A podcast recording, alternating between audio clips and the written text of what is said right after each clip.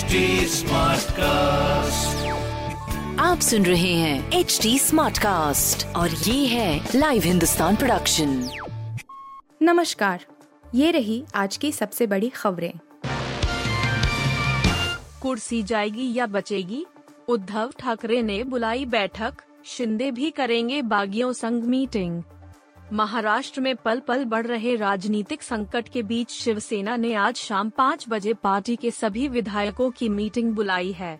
शिवसेना ने विप जारी करते हुए कहा है कि इस बैठक में सभी विधायकों का शामिल होना ज़रूरी है। जो शामिल नहीं होगा, उसे अयोग्य करार कर दिया जाएगा।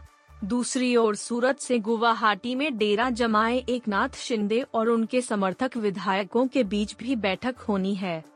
एक नाथ शिंदे ने दावा किया है कि उनके पास कुल छियालीस विधायकों का समर्थन है, जिसमें सैतीस विधायक शिवसेना के भी शामिल हैं।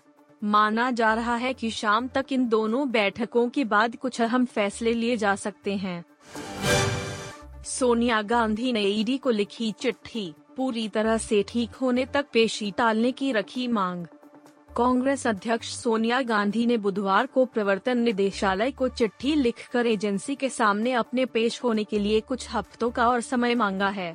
उन्होंने कहा कि जब तक वह कोविड और फेफड़ों के संक्रमण से पूरी तरह ठीक नहीं हो जाती हैं, तब तक उन्हें पेशी से राहत दी जाए। प्रवर्तन निदेशालय ने नेशनल हेराल्ड से जुड़े मनी लॉन्ड्रिंग के मामले में कांग्रेस अध्यक्ष सोनिया गांधी को 23 जून को पूछताछ के लिए तलब किया है।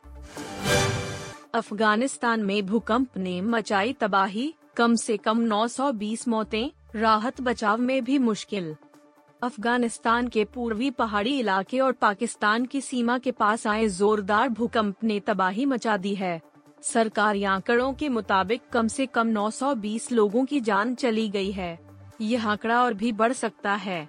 भूकंप की तीव्रता रिक्टर पैमाने पर छह दशमलव एक थी। आंकड़ों के मुताबिक कम से कम 600 लोगों के घायल होने की खबर है। दिनेश कार्तिक की टी ट्वेंटी रैंकिंग में 100 से ज़्यादा पायदान की लंबी छलांग, ईशान किशन टॉप 10 में इकलौते भारतीय। लंबे समय बाद टीम इंडिया में वापसी करने वाले दिनेश कार्तिक ने आईसीसी की ताज़ा जारी T twenty international batting ranking में लंबी छलांग लगाई है। वहीं ईशान किशन छठे पायदान पर पहुँच गए हैं। दक्षिण अफ्रीका के खिलाफ पाँच मैचों की सीरीज़ के प्रदर्शन के आधार पर इन दोनों को टी बैटिंग रैंकिंग में फ़ायदा मिला है दिनेश कार्तिक सतासीवे स्थान पर पहुँच गए हैं, वहीं ईशान किशन छठे पायदान पर हैं।